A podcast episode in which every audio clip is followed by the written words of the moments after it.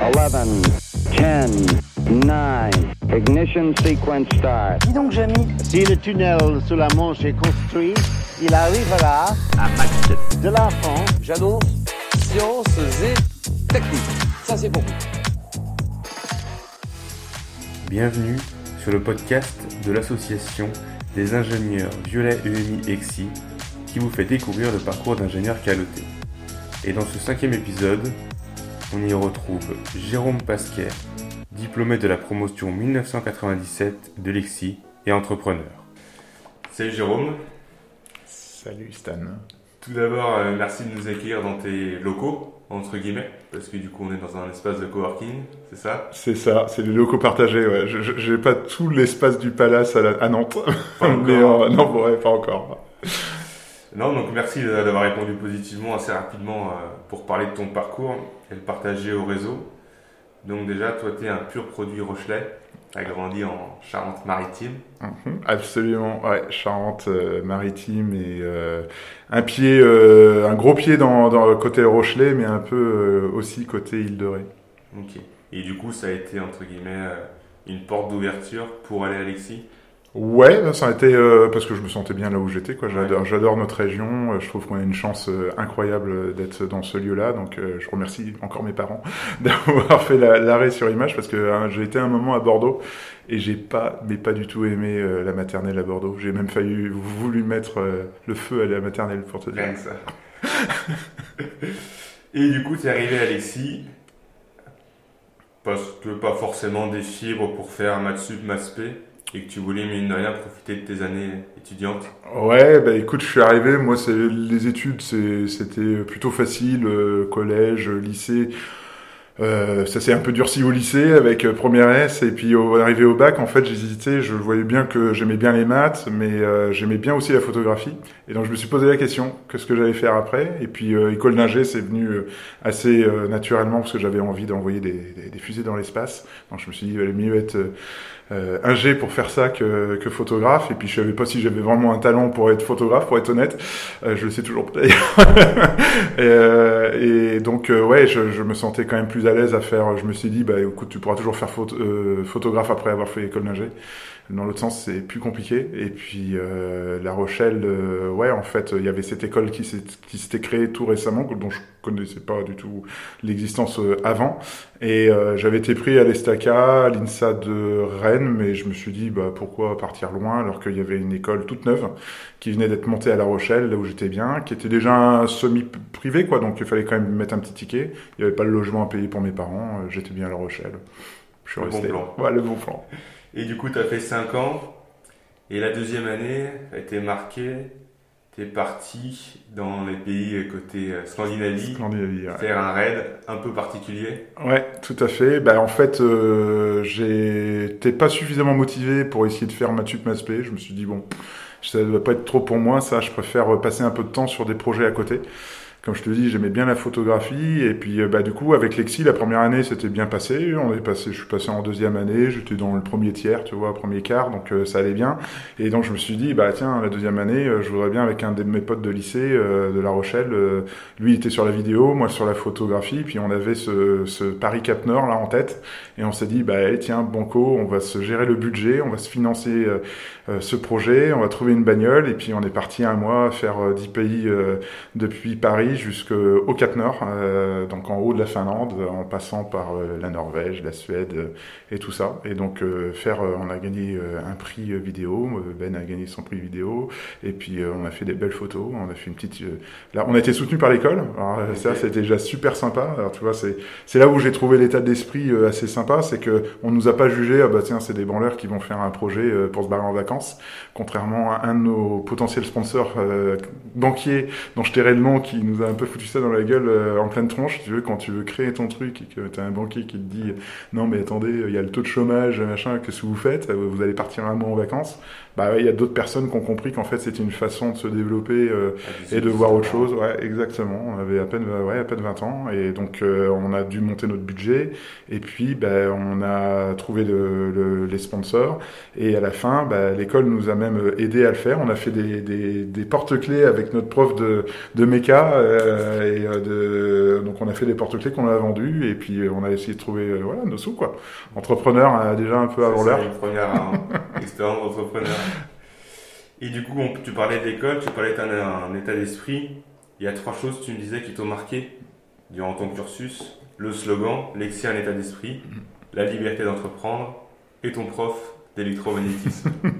Exactement, j'attends de voir la confirmation du nom, j'ai peur de l'écorcher, mais euh, ouais, euh, parce que bah, le prof d'électromagnétisme euh, en cours, hein, c'était en, bah, dans la partie des deux premières années de prépa là, euh, intégrée, où euh, on a un prof qui était capable de nous expliquer des concepts euh, théoriques, et en prenant euh, le câble du projo, euh, en les branchant, en disant, bah, voilà, là il y a un champ magnétique qui se développe, et euh, c'était, euh, je trouve, euh, un gars passionnant, parce qu'il avait euh, cette capacité à te faire comprendre des choses compliquées et théoriques de façon très pragmatique. Et euh, bah voilà, ça c'était un des points. Donc on a eu euh, des profs très divers, des, des tronches, et puis des gars qui étaient beaucoup plus pratico-pratiques, beaucoup plus simples d'accès, euh, comme notre, du coup notre prof qui nous a ouvert l'atelier pour faire nos porte-clés euh, pour le truc. Enfin c'est c'était top quoi. On a appliqué sur des choses pratiques. Et puis à l'époque le slogan de Lexi c'était un état d'esprit. Alors j'ai trouvé ça un peu bullshit déjà. c'est l'ingénieur qui dit ouais c'est du marketing qui sert à deux balles. Et en fait euh, ouais cette notion là au fur et au fil des années je me suis dit en fait on a un sacré truc qui s'est développé au fur et à mesure. L'école était toute récente. Nous on a connu les deux premières années. La première année au moins on était à, À ouais à Bel Air à euh, merde, comment s'appelle le quartier à La Rochelle euh, Bref, euh, un quartier qui était pas super top, quoi. Euh, et moi, quand je, connaissais La Rochelle, je dis, ouais, ok, la première année là-bas, ça va être un peu sport. Mais en fait, euh, non, ça, c'est, ça, ça a forgé cet état d'esprit encore plus fort, je trouve. Et le slogan, bah, on se l'a accaparé au fur et à mesure des années, en tissant des liens entre les promos, en faisant des, des belles teufs euh, et en faisant des beaux projets aussi. Donc, belle association de, du temps de travail, l'effort, et en même temps euh, bah, profiter de sa jeunesse, quoi. Mhm. Et le deuxième truc que je t'ai dit, je sais plus ce que je t'ai dit. La liberté d'entreprendre. Ouais, On en a bah, on en a un euh, peu parlé, voilà. Avec Lorraine. Et d'ailleurs, pour remettre un petit peu dans le contexte, tu me parlais de ta promotion. Aujourd'hui, on a des promos, euh, on arrive à 200, euh, voire un peu plus. À l'époque, c'était 10 fois moins, un peu plus quand même, une trentaine. Ouais, on a un petit écart d'âge là, c'est ça que t'es en train de dire là. Ouais, moi je suis promo 97, donc euh, en effet, on- nous on était une petite centaine. Ok. On était une Ah petite oui, déjà, centaine, ouais déjà, ouais quand même. Parce ouais. que Ouais. euh, la première promo, je me souviens où il devait être. euh, 93, hein, si je me souviens La bien. première promo, ouais. et en donc nombre, monté. Il devait être 34. Ouais, c'est ça, ils étaient un petit groupe au tout début. C'est quand même monté vite. C'est monté 3-4 assez vite, ouais, ouais c'est ça. Avant, et, Et du coup, je trouvais ça à taille humaine aussi, tu vois, par rapport à d'autres écoles, et euh, avec des profils complètement différents, évidemment, dans les 100, euh, différents. Je pourrais te reparler de l'intégration, euh, le bisutage, euh, où on a passé des très bons moments aussi, et sans que ça soit euh, complètement déconnant non plus. Il n'y a pas eu les, travers de, certaines écoles, euh, je pense, parce que les quelques minettes qu'il y avait à notre époque, il y en avait, sur 100, il doit y en avoir, je sais même pas s'il y en avait 10, mais on était hyper respectueux des nanas, quoi, qui faisaient l'effort de venir dans une école avec beaucoup de mecs, quoi, par exemple. Et bah, très bons souvenirs de petites promos, justement, et du lien entre les promos aussi. Ok. Ça, ça, ça, ça, c'était déjà un peu à l'époque le parrainage, la Ah. cérémonie des calots. À la cérémonie des calots, ouais, toujours. Euh, alors à l'époque, on était un peu entre les deux, là. Nous, Oui, les calots, euh, tu vois, on savait pas trop. euh, moi, je l'ai toujours, évidemment. Mais on avait, on trouvait ça peut-être un. Bon, c'est ce que les anciens de l'EMI amenaient. Donc, par respect, on, a suivi le truc. Mais euh, de notre génération, si tu veux, euh, certains étaient dedans à fond, et puis bah, d'autres un peu moins. Moi, j'étais pas dans ceux qui étaient euh, forcément avec le calot tout le temps. Mais je l'avais, je le gardais, et c'est quand même un signe. Et tu vois, quand on parle d'état d'esprit, c'est quand même un petit peu resté. Et c'est aussi un clin d'œil aux anciens. Parce que je pense que clairement, on s'est pas rendu compte, nous, au moment où on y était, euh, de, du taf et du boulot que les anciens ont fait pour que cette école euh, revive. Et ça a été un vrai projet entrepreneurial, pour le coup. euh, et ça, je trouve ça super. J'ai écouté le podcast de, Jean-Paul. Écoutez-le, parce que franchement, c'est, ouais, une belle histoire. Et c'est ça qui nous lie, quoi, en fait. Donc 5 ans à l'école, 5 ans en terre rochelaise, et après arrive le stage de fin d'études, où tu traverses, euh, Ouais, je vais chez Traverse la mer. l'éternel ennemi. c'est ça, il te reste quand même presque 3 ans. Ouais, c'est une grande surprise. hein. Alors, euh, bah, comme je te disais, j'avais moi plus vocation à partir. euh, je voulais faire ingénieur en bureau d'études méca, euh, structure d'aviation ou voire même aérospatiale. Mais comme je parlais anglais comme une vache espagnole, je me suis dit bon, faut peut-être que je fasse un truc là-dessus. Ma mère me disait, il faut que tu parles anglais, et c'était important. Et donc, bah, j'ai privilégié de partir à l'étranger. J'avais pas réussi à trouver de stage de fin d'école de, fin d'études dans l'aéronautique en, en Angleterre ou aux États-Unis. J'avais une piste sur les US qui était tombée à l'eau. Et donc, euh, bah, j'ai recontacté en fait un ancien de l'école. Donc là, ça fait le lien aussi, tu vois, euh, euh, Bruno Laurent. Si Bruno, tu nous entends, petit clin d'œil à toi. Ça fait longtemps qu'on s'est pas vu. Mais Bruno, je crois qu'il était de la promo. Bah, c'est de, de euh, 1993, si je me trompe pas, ou quelque chose comme ça. Enfin bref, il y a un petit écart d'âge. Mais je l'ai contacté au bluff. Il était chez Schneider Electric. Il avait fait son stage de fin d'école en Angleterre. Et il était resté Il avait fait sa copée. Et moi, je voulais absolument éviter de faire le service militaire. On était dans les derniers badges de promo, enfin de, série euh, d'âge à faire le service militaire. Et je m'étais dit, hors de question que je passe un an à glander, euh, c'était pas mon truc. Et euh, donc, du coup, je voulais absolument faire une copée. Et euh, si possible dans l'aéronautique, bah, Une une coopération, ouais. CSNE, Ok. donc coopérant au service national en entreprise. Ça s'appelait avant euh, VSNE, maintenant ça s'appelle plutôt VIE euh, volontaire international à l'étranger. Et donc euh, c'est une super formule parce que bah il faut, enfin c'est pas donné à tout le monde de la trouver, donc il fallait un peu se sortir les doigts pour euh, pour aller au charbon et faire des CV et tout ça, tu vois. Donc il a fallu aller les chercher. Et en fait, bah, Bruno m'a dit bah écoute pour le stage tu viens six mois et puis tu verras si ça te plaît. Donc moi je partais pour six mois. Et en effet, après, euh, bah, du coup, ça s'est super bien passé. Je me suis mis à jouer au rugby là-bas euh, contre nos éternels euh, ennemis et bah, c'était top. Je comprenais rien dans le vestiaire, mais on a bu des coups et autour d'une bière, bah, ça passe quand même mieux. Et puis au fur et à mesure, quand même, tu te démerdes un peu en anglais. Et puis, bah, du coup, je suis resté. le, directeur de l'usine m'a voulu me garder en copé. Et euh, bah, chez Schneider Electric, comme je te le disais, euh, c'est catégorie A, ingénieur first, donc euh, les centraliens, les arts et métiers d'abord. Et moi, j'ai grillé la politesse à tout le monde parce que bah, il m'a baqué quoi. Il m'a supporté et donc j'ai pu rester là-bas. Et j'ai découvert un autre métier auquel je m'attendais pas, c'est la supply chain en fait. Donc j'ai démarré six mois en prod euh, sur l'usine et en fait j'ai découvert la supply chain et ça m'a passionné. C'était l'arrivée du système d'information, des ERP, des SAP pour ceux qui connaissent et euh, surtout le, la crainte en 97-99 du bug de l'an 2000. Et donc euh, ouais, ça a été une étape qui a été un vrai vecteur parce qu'on a vu plein de boîtes essayer de s'outiller, se mettre des process en place et les automatiser grâce au système d'info et ça m'a passionné. Ok. Et avant de revenir justement sur la suite de ta carrière, donc euh, l'Angleterre, c'est du côté de Wolverhampton. Wolverhampton, you alright take it Yes. Alors là, je veux dire Sur que le papier, ça fait pas rêver. c'est un peu le Valenciennes du coin. La.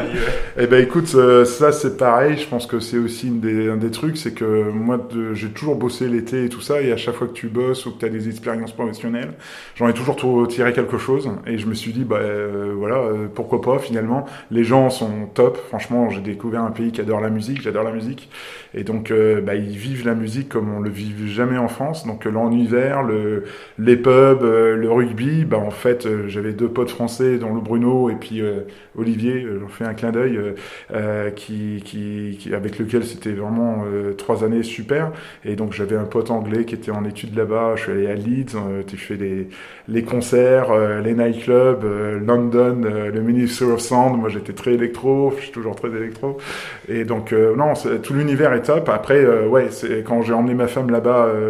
Euh, 15 ans après, elle m'a dit mais comment t'as fait pour vivre deux ans et demi, euh, trois ans là-bas? Parce que bah, de, ouais, elle, elle serait pas dit qu'elle le ferait quoi. Donc c'est pas donné à tout le monde, mais euh, encore une fois, euh, je crois qu'il n'y a pas un endroit où je me suis pas plu dans la vie quoi. Donc take it easy man. Et donc, ensuite, tu quittes l'Angleterre à la fin de ta copée? Alors je quitte à la fin de ma copée, ouais, parce qu'en fait, euh. Euh, J'arrive au bout. Schneider me propose soit de faire acheteur à, à Grenoble, ce- chez Merlin Gérin, soit je reste en Angleterre en contrat local. Et moi, il y avait un projet supply chain qui m'intéressait au niveau du groupe euh, à Paris. Et moi, j'avais, euh, je, je- voulais absolument choper le poste là-bas. J'étais pas loin de le choper. Mais là, cette fois-ci, je me suis fait griller la politesse par un arrêt métier ou un centralien qui devait traîner par là. Et donc, j'ai pas eu le job. Et donc, euh, bah, du coup, si j'ai dit, j'ai fait un peu mon euh, cantonat. euh, si c'est comme ça, et je m'en vais. Voilà. Et donc, euh, ouais, je commençais à arriver un peu au bout pour le coup. Wolverhampton, c'est à côté de Birmingham, en plein Midlands. C'était pas vraiment à Londres. Hein, T'es quand même un peu allé en, en dehors. Et j'avais envie. je me démerdais en anglais. Je me suis dit, tiens, je vais essayer de profiter de ça pour continuer dans la supply chain, mais dans le métier de consulting. Et donc, j'ai intégré euh, le conseil en management euh, chez euh, Capgemini très rapidement, un an, et j'ai été spoté chez PricewaterhouseCoopers après. Et puis après, on s'est fait racheter par IBM. Voilà. Donc j'ai fait 6 à 8 ans dans le, dans le conseil en management, c'est ce qui m'a permis d'arriver à, à Nantes par la suite quand on s'est fait acheter par IBM. Voilà. Ok. Et justement, ce qu'on disait un petit peu tout à l'heure, pendant une quinzaine d'années, Mhm. t'as pas mal changé de boîte? Ouais. Est-ce que c'était par volonté pour découvrir autre chose, pour rebondir suite à la... Ouais, il y a des opportunités parce qu'à Ouais. l'époque ça bougeait beaucoup. Comme je te disais, le- là Ouais. on était dans l'euphorie des années 2000, le consulting était en plein boom. euh, C'était un consulting. Moi j'ai fait un peu d'orga, pas mal de process, euh, de business process engineering et euh, aussi du SI. Et c'est ça qui m'intéressait du système d'information où tu mettais en place des process, surtout sur mon expertise de base qui était la supply chain avec euh, la mondialisation. Donc, euh, mea culpa, euh, je me rends compte avec le recul, j'ai contribué à la mondialisation euh, de notre chère terre. Euh, chère planète et euh, pas toujours dans le bon sens parce que en fait euh, ouais t'as les euh, on a fait vraiment des trucs qui permettaient de recevoir euh, des, des produits de n'importe où dans la, de- bon, avec l'impact du développement durable que ça a aujourd'hui on s'en rend compte quoi. Donc euh, mais c'était euh, l'euphorie quoi en fait. ouais, c'était plein de balles euh, et puis t'avais internet qui arrivait et euh, du coup dans mon petit coin de tête j'ai toujours je savais que j'allais créer une boîte un jour et, euh, et ça m'est resté un petit peu et c'est revenu de plus en plus. Mais avant de faire ça, j'ai privilégié un peu, stabilisé un peu notre vie euh, de couple. Je venais de rencontrer ma femme à Paris. On s'est dit si on a des gamins à Paris, elle était en analyste en bourse. Elle était à 6 heures euh, debout pour aller à 7 heures euh, sur les marchés financiers. On s'est dit là, euh, moi j'étais pas là de la semaine, j'étais en vadrouille. euh, je faisais deux à trois hôtels par semaine dans le monde. Là. Je me dis oh, ça va péter. Et donc euh, bah du coup, euh, on a, j'ai eu une opportunité avec IBM. Donc euh, dans le conseil, ça bougeait beaucoup, donc ça a pas mal bougé pour cette raison-là. Et puis après, moi, j'ai décidé de faire un break d'un an quand j'ai rejoint IBM, après la naissance de ma première fille, pour profiter de faire un break d'un an pour faire un MBA. Et parce que j'avais en tête de créer ma boîte. Voilà. Et là, je suis, là, on est arrivé à Nantes, on s'est posé, et ça m'a permis de faire ça aussi. Et donc, t'as fait le MBA à Audencia. Ouais, à Audencia, 2005, école de commerce. 2006, euh, c'est ouais, ça. c'est ça, 2005-2006. Ouais. Euh, école de commerce de Nantes. Moi, j'étais dans le centre de Nantes, j'y allais en tram. Ah, Ça y est, c'était c'était Ta sympa. vie étudiante, c'était de Ouais. retour. De retour, Pas à, à 30 balais passés, euh, c'était pas tout à fait la même, euh, mais euh, je le recommande à tout le monde. Euh, parce que bah tu- voilà clairement comme je te disais euh, t'apprends tout le temps. De toute façon le gars qui a pas compris qu'il pouvait encore apprendre je pense qu'il a pas compris grand chose et en fait moi j'ai toujours été curieux. Et euh, pour monter ma boîte par contre inversement tu vois euh, avec le recul on pourra en reparler sur la création d'entreprise. Mais moi à l'école j'avais déjà entendu mais créez votre boîte en sortant de l'école par les anciens. Je dis mais les mecs ils sont teubés quoi, quoi. Euh, on va pas créer une boîte. T'as pas de thunes. Tu sais rien faire. Tu sors d'école.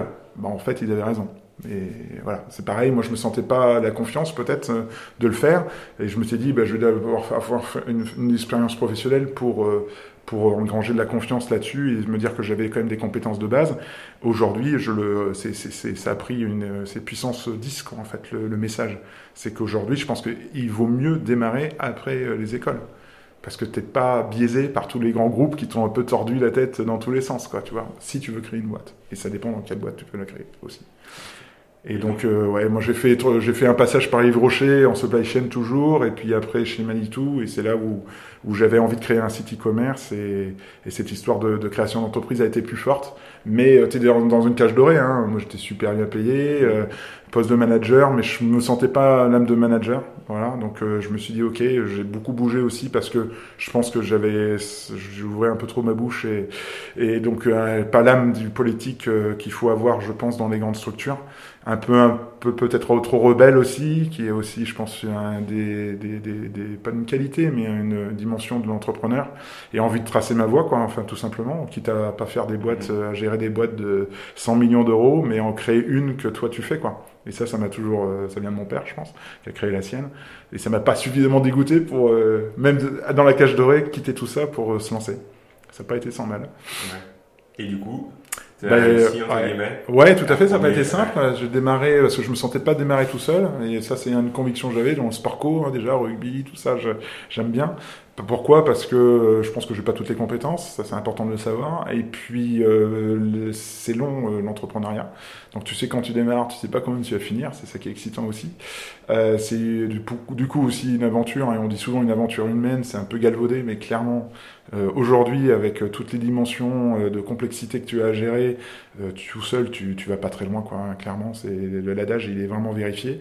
Et du coup on a démarré avec un copain d'Yves Rocher qui voulait monter sa boîte. Moi j'étais sur les cocktails et les épices, et lui était sur le vin avec son pote d'enfance qui était ingénieur, trois ingénieurs. Et du coup entre midi et deux on faisait du badminton. Puis je lui dis mais t'es en train de me dire tu veux créer une boîte, ben moi aussi. Et puis c'est parti comme ça. Et donc on avait en tête de faire le Nespresso du vin.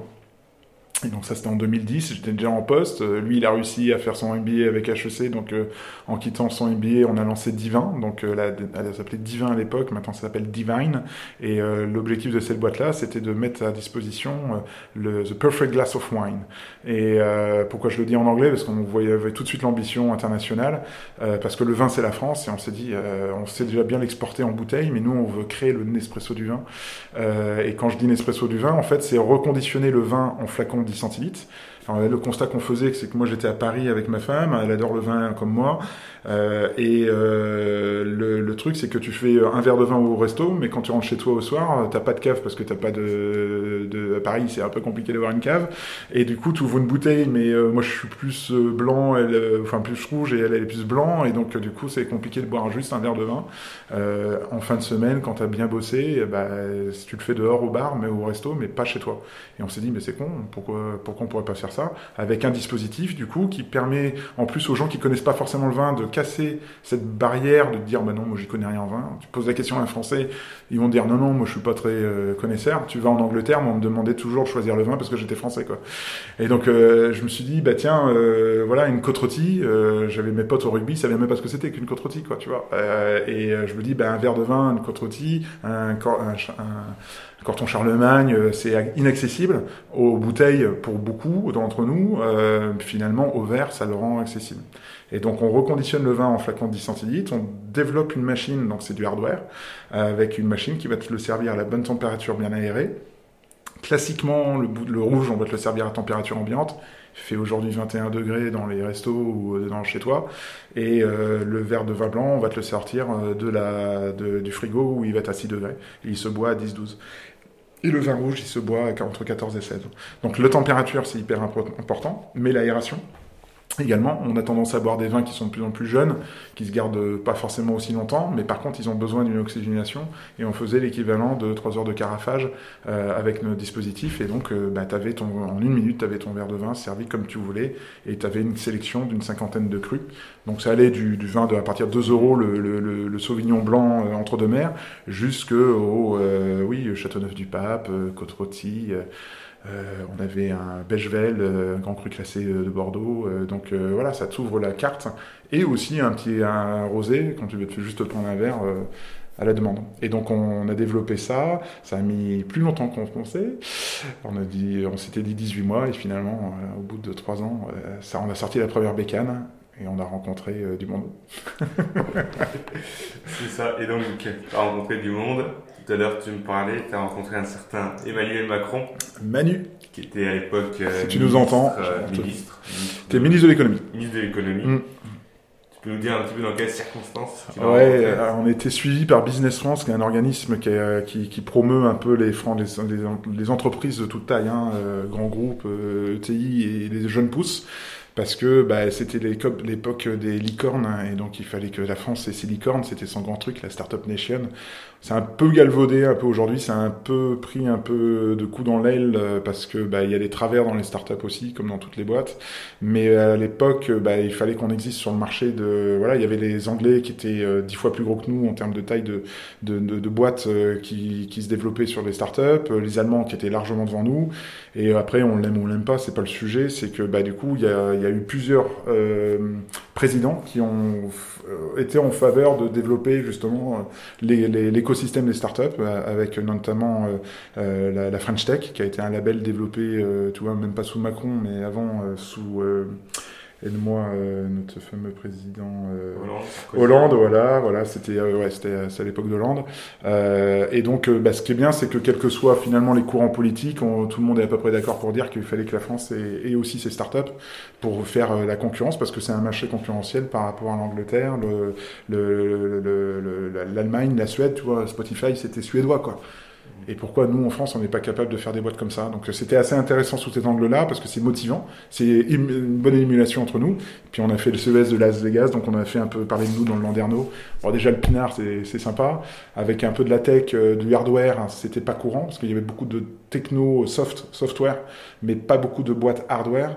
Et donc Pour les, euh, les novices, la oui, merde. Ouais, ok, ouais, sorry, en- sorry, en excuse my English. Euh, donc, euh, bah oui, euh, hardware, donc euh, sur la partie euh, développer un, un, un dispositif matériel, donc euh, vraiment une machine euh, qui euh, bah, contient tout ce qu'on a appris en école d'ingé, donc ça c'était cool, nous on aimait bien ça. Ça coûte un fric pas possible, on le savait déjà, mais on a quand même pris la face nord du truc. Euh, le software, c'est le logiciel, donc c'est la partie où aujourd'hui on allie à la fois le, logiciel et la machine physique. Et ça, c'est aussi un truc qui m'intéressait, avec en plus une troisième dimension qui est euh, la connotation du, du, du, du traditionnel euh, du vin, euh, de, de l'émotion, de, des saveurs. Et du coup, on voulait aussi faire passer le message que c'était pas antinomique. Alors qu'en France, on nous a dit, mais en France, ça marchera jamais, euh, bouteille, euh, bouchon, gna gna. Et en fait, euh, oui, mais sauf qu'on connaît aussi un peu le vin. Et donc, on arrive à très bien apercevoir l'effet que un verre de vin, si, si j'en bois qu'un, autant qu'il soit parfait. Et donc, on a fait un peu parler de nous là-dessus. On a eu un prix à Las Vegas au CES, et c'est là où on a rencontré. On a rencontré euh, Emmanuel Macron grâce à Business France, hein, qui nous a vraiment téléporté là-bas. On a envoyé du pinard euh, sous les radars euh, des douanes. euh, voilà, moi j'avais un pote de MBA qui était allemand mais qui vivait euh, à Los Angeles. Je lui ai envoyé des, des flacons là-bas euh, sous le manteau, sous les douanes pour pas payer les droits d'assises et tout le bordel. Je suis arrivé dans son garage à Los Angeles pour prendre la, avec la bagnole de Locke. Je lui dis waouh merde en fait il y avait trois palettes à envoyer. Donc euh, ouais, c'est- super fun et bien marrant et on a eu un prix euh, au CES, euh, on a même deux prix euh, au CES, donc c'était une belle reconnaissance, ça nous a un petit peu mis en avant en France, beaucoup plus évidemment. Et, euh, et donc voilà, c'est une belle, belle aventure que moi j'ai quitté en 2017 hein, parce qu'on n'était plus aligné, on a fait un pivot euh, du B2C, donc du marché du consumer, le Nespresso du vin pour les particuliers, c'était notre premier objectif. Et euh, c'est très consommateur en cash. La machine devait coûter 300 balles, elle a coûté 1500 balles à l'arrivée, euh, 1500 euros, pardon. Donc c'est plus le même marché. Donc on avait décidé d'entamer un virage sur le B2B. Et moi je voulais faire les hôteliers, mais mes associés voulaient faire hôteliers et restaurateurs. Et moi je me sentais pas euh, la volonté de faire les restaurateurs. Donc euh, voilà, je suis resté dans l'hôtellerie par la suite et je les ai laissés euh, faire leur job sur la restauration qu'ils font très bien. Donc la boîte continue. On a réussi à se séparer. C'est pour ça qu'on me demande souvent d'intervenir sur comment on s'associe et comment on se désassocie. Euh, ça n'a pas été évident, ça a été un peu un divorce aussi, mais on a, tu vois, on- tous les trois mois, on se fait un point. Euh, je suis toujours actionnaire, j'ai plus de rôle opérationnel, mais j'ai revendu une partie de mes parts pour lancer un nouveau projet, et j'en vais garder pour euh, bah, suivre le projet sans les emmerder euh, dans leur stratégie. Et ce qu'on arrive, euh, enfin, franchement, ce qu'ils ont fait, je l'aurais pas fait. Donc euh, voilà, faut savoir euh, euh, laisser de la place quand tu penses que c'est plus ton truc. Et puis j'avais d'autres idées, donc j'ai monté un autre truc. Et avant de parler de ton autre idée, on n'en a pas du tout parlé, mais tu t'es lancé dans le vin. Ouais. Tu es du monde du vin un petit peu tu Alors, euh, euh, de rien, euh, Ouais, ouais, ouais. Alors, c'est gros amateur de vin. Euh, J'ai la chance d'avoir un papa et une famille euh, côté Alsace où, où le vin était très présent euh, dans, sur la table et du côté euh, Bordeaux aussi. Mais j'avais pas de, enfin, je faisais, moi j'ai gamin, je faisais les, les vendanges. Euh, à côté de chez moi, il y avait euh, du Pinot les Charentes. Et donc, du coup, j'ai fait les vendanges, j'étais sur le tracteur, on a pressé le mou, on avait des, puisque des Jéroboam, je crois que c'est des Mathusalem, euh, à, à dîner, euh, à déjeuner. Après, une fois que tu avais fait les, les vendanges, c'est des souvenirs qui me sont restés, mais j'ai pas de famille viticulteur. Oui, mais tu as cette culture un petit peu, on va dire. De la ou du bouteille. moins d'origine, voilà. Ouais, de, de la grappe, ouais. De la grappe, en tout cas, ouais. Ouais, ouais, et puis euh, c'est quelque chose que tu développes et que j'ai forcément développé beaucoup plus avec euh, Divin et puis notre onologue Béatrice à qui je fais coucou et je fais coucou à, à Thibaut et Louis, mes, mes deux associés de, de l'époque euh, qui développent très bien la boîte. On l'a montée. Moi j'ai quitté, on faisait 500 000 euros. Ils ont dépassé, ça se communique pas, mais en plus on parle de voilà de plusieurs millions d'euros maintenant. Donc c'est une belle entreprise. Je l'ai quitté, on était 27, ils sont quasi 90 je crois maintenant. Donc chapeau. Et donc tu l'as quitté en 2017 2017, ouais. Donc Tu l'as quitté euh, avec un autre projet directement en tête ou est-ce qu'il y a une phase de transition? Une petite phase de transition parce que c'est faut encaisser le, truc parce que moi je me voyais bien continuer là-dedans donc euh, il a fallu gérer la sortie pas évident hein, encore une fois euh, une séparation euh, et euh, en fait moi j'accompagnais déjà des startups à côté parce que bah, ça faisait déjà cinq ans qu'on avait monté ma- notre première boîte euh, à la fois sur le logiciel ou sur le, le, le, hardware donc euh, le matériel euh, machine et euh, j'étais avec euh, on était incubé avec Audencia Central euh, qui est un incubateur. Je me suis fait charrier quand j'ai présenté Divin à l'époque, Alexis, parce qu'elle ouh, bah ouais, mais on était à Nantes, ça a été la notion de facilité. Audencia, j'étais très proche d'Audencia, et je le suis toujours. Euh, et ils avaient euh, ce schéma qui était super intéressant d'avoir un incubateur qui liait à la fois une école de commerce et une, école d'ingénieur. Donc j'arrête pas de pousser Lexi à faire un incubateur. Je pense pas que ce soit encore le cas avec euh, l'école de commerce de, de, de La Rochelle, quoi, parce que c'est c'est des, on a besoin de, de, de, de multi d'hybridation de compétences, comme on dit aujourd'hui. Et, euh, et donc du coup, ils nous ont bien aidés. Ils ont vraiment bien bien aidé euh, au tout début. Euh, et ça, du coup, moi, j'ai suivi quelques. On m'a demandé de, de coacher quelques startups. Et puis, bah, du coup, j'en ai fait plus que ce que je faisais quand j'étais en poste. Et euh, ça m'a refilé une patate pas possible. Et puis, bah, ma femme, euh, à la première création de boîte, elle, elle bosse avec beaucoup de dirigeants et dans le financement d'entreprise. Euh, côté investisseur, capital développement, et elle rencontre des directeurs de- d'entreprise, des dirigeants d'entreprise au quotidien, et elle m'avait dit, bah écoute Jérôme, si tu crées ta boîte, dans deux ans on est divorcé. Euh, donc j'appuie sur le bouton, ou j'appuie pas sur le bouton, je suis pas sûr d'avoir compris le message. Et euh, ça m'a toujours trotté un peu dans la tête. Ça a été chaud à des moments, même euh, sur notre vie de couple et tout ça, évidemment. Euh, Et ça, il faut pas se leurrer, il faut l'avoir en tête pour pouvoir le gérer. Et mais en même temps, elle me voyait tellement bien par rapport à mes postes de salarié où je faisais la gueule en rentrant le soir, parce que j'en avais marre de subir la politique où je pouvais pas m'exprimer comme je voulais. Bah là, j'avais un terrain de jeu où bah, j'étais responsable de, nos décisions, quoi. Donc euh, donc elle voyait bien que ça m'éclatait. Et puis du coup, quand j'ai quitté Divin, je lui dit bon, écoute, je vais prendre un job salarié, puis on va faire pépère. hein. Elle m'a dit mais t'es con quoi. T'as trois idées la seconde, euh, donc euh, vas-y. Alors là, c'est pas du tout le même soutien que tu as comme la première fois, donc ça t'encourage encore plus à bah, te dire bah t'es sûr parce que j'ai déjà trois idées. et donc euh, comme j'étais déjà d'un pied dans l'hôtellerie euh, avant de quitter Divin, j'ai demandé à, des, à des- à des clients euh, écoute je quitte l'hôtellerie, je quitte Divin. Euh, avant de quitter l'hôtellerie, j'aimerais bien euh, que tu me dises si les objets euh, trouvés, donc euh, pour eux trouvés, mais pour nous euh, en tant que particulier, les objets qu'on laisse derrière nous dans les hôtels, c'est un sujet pour toi. Donc la, la genèse de ça, c'est que dans les années 2000, je vous ai dit j'étais consultant, j'ai fait à peu près 6 ans de conseil, euh, pas moins de 8 ans, conseil en management, je faisais 2 à 3 hôtels par semaine et c'était une galère. Chaque semaine, il y avait mon équipe ou moi ou mes collègues, il y avait toujours un chaque semaine qui avait oublié un truc et c'était une galère pour le récupérer. Et donc quand j'ai quitté Divin, on a fait un super euh, voyage en Grèce avec ma femme et mes filles et on a oublié deux trucs derrière nous en rentrant. Et j'ai regaléré comme pas possible pour récupérer les trucs, j'en ai récupéré qu'un sur les deux. Et je me suis dit, attends, on a tous un téléphone portable maintenant, euh, c'est pas pareil, c'était comme ça ce truc-là. Et donc ils m'ont dit, euh, trois clients m'ont dit, bah écoute, si t'as une idée, nous on dépensera jamais beaucoup là-dessus, mais si t'as une idée, on n'a jamais rien fait là-dessus, vas-y, montre-nous. Et puis on est parti comme ça, euh, avec trois premiers clients. Moi je leur ai dit, écoutez, trois mois, si en janvier 2018 vous me payez 100% de mon abonnement et non plus 50% pendant les trois mois, et ben moi je continue la boîte. Et ça s'est passé comme ça. J'ai démarré avec deux gars qui n'ont pas suivi, donc euh, pareil, association, des associations parce que ça l'a pas fait. Euh, ça n'a pas été un souci parce qu'on a mieux géré que l'époque des divins en plus, avec un pack d'associés. Voilà, aujourd'hui, euh, comme je dis souvent, l'association c'est un CDD avant d'être un CDI. Il vaut mieux le voir comme ça, et si ça devient un CDI, c'est top. Hein. Thibaut et Louis, ils sont toujours en train de faire leur, leur route ensemble, et euh, franchement, chapeau. Moi, je suis avec Jérôme, euh, un autre Jérôme aujourd'hui, qui est mon CTO, associé CTO. Donc, on s'est associé à deux. Moi, je mets plutôt la casquette euh, bizdev et euh, enfin business, et lui plutôt la casquette tech. Et euh, bah, du coup, on est parti avec euh, des freelances au début. Moi, je suis commencé tout seul. Et puis en fin 2018, quand j'ai senti qu'il y avait quand même un peu de matière, donc euh, je fais souvent l'analogie, c'est quand lancer une boîte, c'est un peu comme un feu.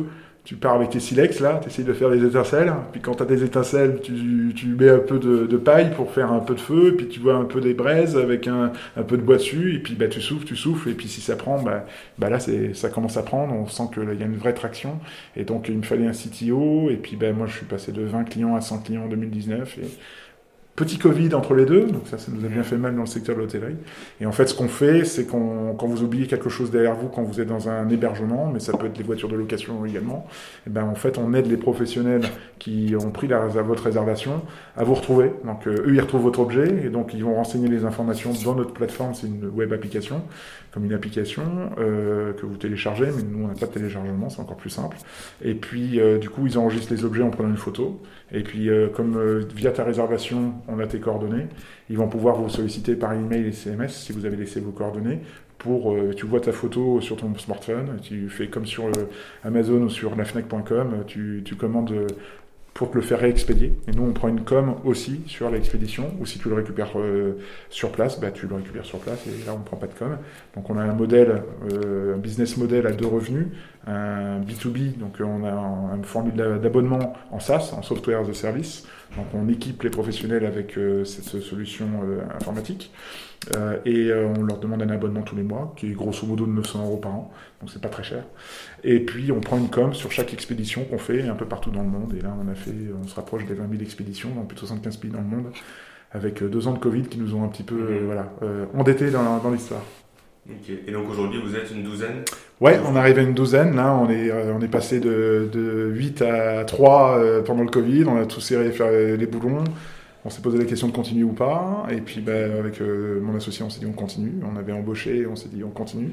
on a placé deux de nos équipes de, de, salariés qui ont bien voulu accepter dans deux autres startups qui étaient en plein boom pendant le Covid. Et puis, ils sont revenus au bout de six mois en contrat, tu vois. Et puis, on est reparti plein de balles post-Covid. Là, et là, on est en train de faire, tu vois, en six mois, on a fait l'équivalent de ce qu'on a fait en quatre ans. D'accord. Pour te donner l'accélération. Voilà.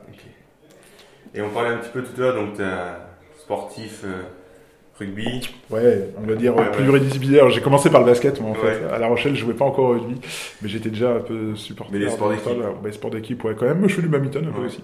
Et du coup, mineur, l'entrepreneuriat, on peut se dire, c'est euh, on y va tout seul. Et finalement, on réussit jamais vraiment tout seul dans l'entrepreneuriat. Bah t'en as. Hein. en fait, il n'y a pas de, il a pas de formule écrite. Il y a la formule qui te convient. Euh, il faut la trouver. Euh, moi, je me suis jamais senti euh, l'âme d'un entrepreneur solo. Donc j'ai commencé, tu vois, Pikin, typiquement, je l'ai lancé deuxième création de boîte. Deuxième création, je me dis bon ben euh, non, je redémarre avec un gars qui était dans le plus marketing, un gars qui est plus tech et moi plutôt business développement. Et tu connaissais les personnes? Ouais, enfin j'en connaissais un des deux et puis ben du coup au bout de trois mois ils ont pas vu la même chose que moi.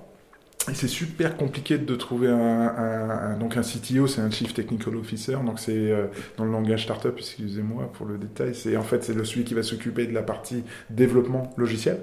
Euh, et puis bah, en fait euh, c'est compliqué pour eux d'avoir la même sensibilité business que toi. Donc dès qu'ils prennent un nom, quand on pose une question à un client, parce que moi je les emmenais avec moi, bah en fait il, y en a qui prennent peur parce qu'ils se disent mais il n'y a pas de marché en fait. Mais non, il faut faire ton étude sur un échantillon.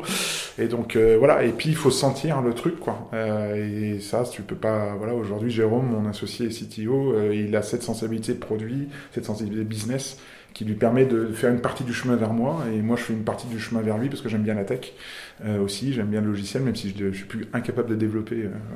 mais, ma page de HTML de 1995, elle est restée là, mais j'ai toujours aimé le, le, le logiciel pour Mais tu vas pas loin, très, tu vas pas très loin. Enfin, les startups aujourd'hui, t'as pas un, investisseur qui investira dans un mec seul aujourd'hui parce que c'est trop risqué. Tu passes, euh, tu, tu te prends une, une, une, bagnole dans la gueule, euh, bah, à deux, il y en a encore un qui reste, l'autre il attend de se retaper pour, euh, et même pour tout, quoi. Parce que tu te prends des, des, des portes dans la gueule tous, tous les quatre matins, quoi. Et du coup, ce qu'on disait un petit peu avant de commencer, il y a une forte partie relationnelle, mm. commerciale, business, qui finalement peut s'échapper un petit peu de la vision de l'ingénieur, du moins euh, il y a 10, 15, 20 ans. Quelle vision toi aujourd'hui tu as justement d'un ingénieur? Euh, la vision d'un ingénieur, moi je l'ai toujours eu euh, sur le côté rigueur. Euh, moi, tu vois, l'école, les maths de manière générale m'ont toujours poussé à essayer de, de, décomposer un problème en sous-problème et trouver une réponse, quoi, en fait. Et donc moi, quand je vois un problème, c'est super dur d'ailleurs. Je me suis rendu compte que quand ma femme des fois me disait ah, j'ai un problème et machin, des fois elle voulait pas la réponse Ça, j'ai mis du temps à comprendre. Je donne un tips à tous les jeunes ingés. Euh, quand votre nana vous dit euh, j'ai un problème, elle attend pas toujours d'avoir la réponse. C'est même chiant en fait parce qu'elle veut surtout pas de réponse. Elle veut juste que tu l'écoutes. Donc ça, j'ai mis du temps à comprendre. Et euh, le consulting m'a beaucoup aidé là-dessus. Parce qu'il y a des fois, il y a des gens qui veulent juste... dé- Il faut identifier le fait qu'il y a des gens qui ont besoin de déballer leurs problèmes sans forcément avoir envie de réponse. Et puis en plus, comme tu peux donner, avoir l'impression, quand tu es consultant, de savoir tout sur tout, ça aussi, euh, je me suis déconsultisé un petit moment, parce qu'il faut être vachement humble quand tu es entrepreneur. Donc euh, la vision de l'ingénieur, aujourd'hui, c'est celui qui se sait pas. Parce qu'on a tendance à nous bourrer le mou en sachant qu'on est des stars et que euh, voilà, c'est pas parce que tu sais faire une matrice euh, 6 par 6 que euh, voilà ou une équation assez inconnue, un système d'équations euh, machin, non, c'est pas vrai quoi. Enfin, le monde il est loin d'être cartésien. Euh, Il y a des, beaucoup de choses qui nous échappent en, tant- qu'ingé et donc euh, de, faire de l'hybridation de compétences, moi je trouve que c'est super sympa parce que tu vois, on parle beaucoup de design aujourd'hui. Le design moi une fonction qui me passionne parce que j'aime bien ce qui est beau, j'aime bien les beaux hôtels, j'aime bien les beaux, les belles machines euh, tu vois, Euh, j'aime bien les beaux Euh, ça, c'est une sensibilité que j'avais. Après, euh, c'est soit tu es plus technique, soit tu es plus expert, soit tu es plus manager. Euh, il faut trouver sa voie sur ces dimensions-là. Mais l'ingénieur, il a un vrai rôle cartésien.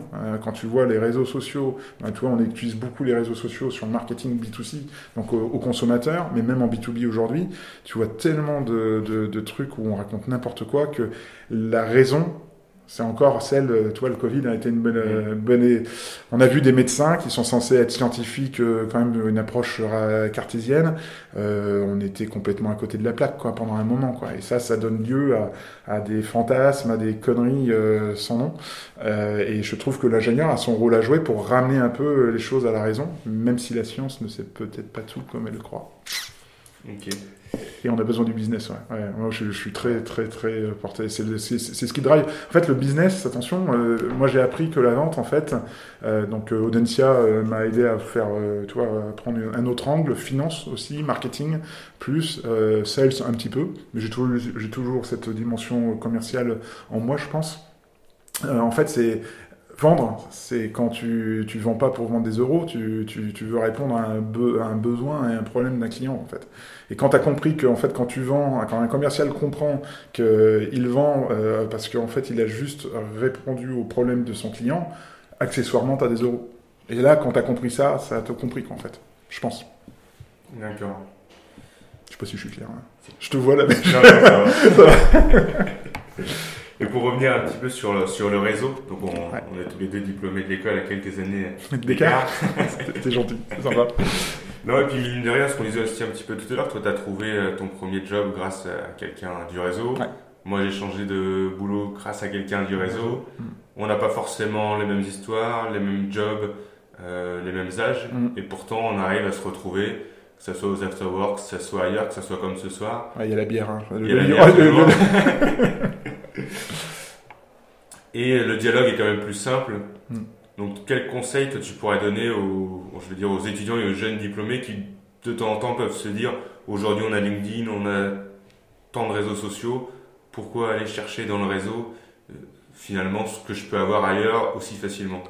Ouais, alors euh, après c'est très personnel, mais euh, t'as des ingés qui sont plutôt euh, introvertis, t'as des ingés qui sont extravertis. Euh, J'ai des exemples dans mon réseau. euh, je passe le coucou d'ailleurs à Axel Corlet et, et Ludovic Givoin de ma promo. euh, voilà, on a tous des, des, des, des parcours et des carrières différents. Et comme tu dis, en fait, c'est bon, alors déjà c'est l'amitié, parce que moi je trouve qu'on crée des, des passerelles. C'est les individus qui comptent. quoi, tu Mhm. vois.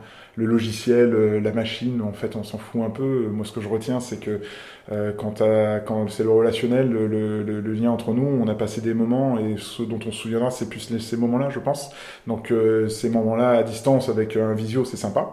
Mais euh, voilà, se retrouver comme on le fait à Nantes, euh, au Li- Little Atlantic Brewery, là, le lab, c'est super sympa. Moi, de revoir euh, des euh, Laurent Sauvage, qui est l'ambassadeur du coin, c'est enfin, là, je suis super content de voir qu'il y a plusieurs générations et, euh, de, faire la bienvenue aux, aux nouveaux. Euh, Ce que je peux, ce que je pourrais dire, c'est que bah, ne restez pas enfermé dans votre coin parce que c'est la pour moi c'est le dernier truc à faire quoi, en fait.